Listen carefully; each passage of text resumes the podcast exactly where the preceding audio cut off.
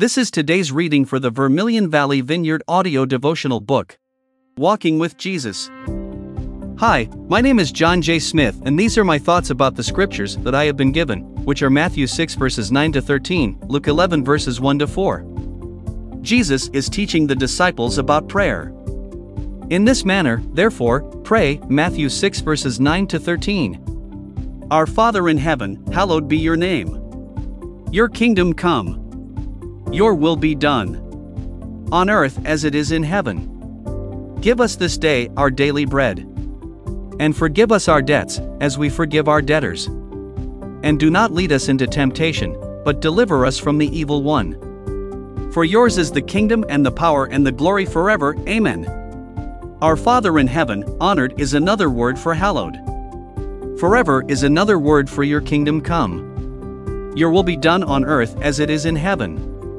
Give us our daily bread means look to God each day. Forgiving our debts and debtors means forgiving all things monetary and or otherwise. Don't lead us into temptation and deliver us from the evil one means we are helpless by ourselves and need Jesus to help us on our path of righteousness. For yours is the kingdom and the power and glory forever. Amen means God is the creator of all things. We attribute all glory and honor to God. The importunate friend, Luke 11 verses 5 to 8 known as the parable of the persistent neighbor, because of the man's persistence and because in the ancient world, hospitality is a moral obligation, the other man arose from bed and gave his friend all he needed. These verses are about persistence. Encouragement to pray, Matthew 7 verses 7 to 11, Luke 11 verses 9 to 13. Ask, seek, and knock is what these verses talk about. Always ask from our Father, seek Him and you will find Him, knock and the door will be open to you, basically meaning His people receive, find, and the door will be open to them. Please read this out loud and compare this to the words I have changed.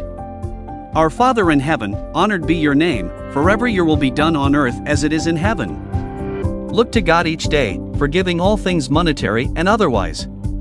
We are helpless by ourselves and need Jesus to help us on our path of righteousness. God is the creator of all things, we attribute all glory and honor to God. Amen. All of these verses teach us how to pray and to let us know to pray without ceasing, which means without stopping and persistent in our prayer. Amen.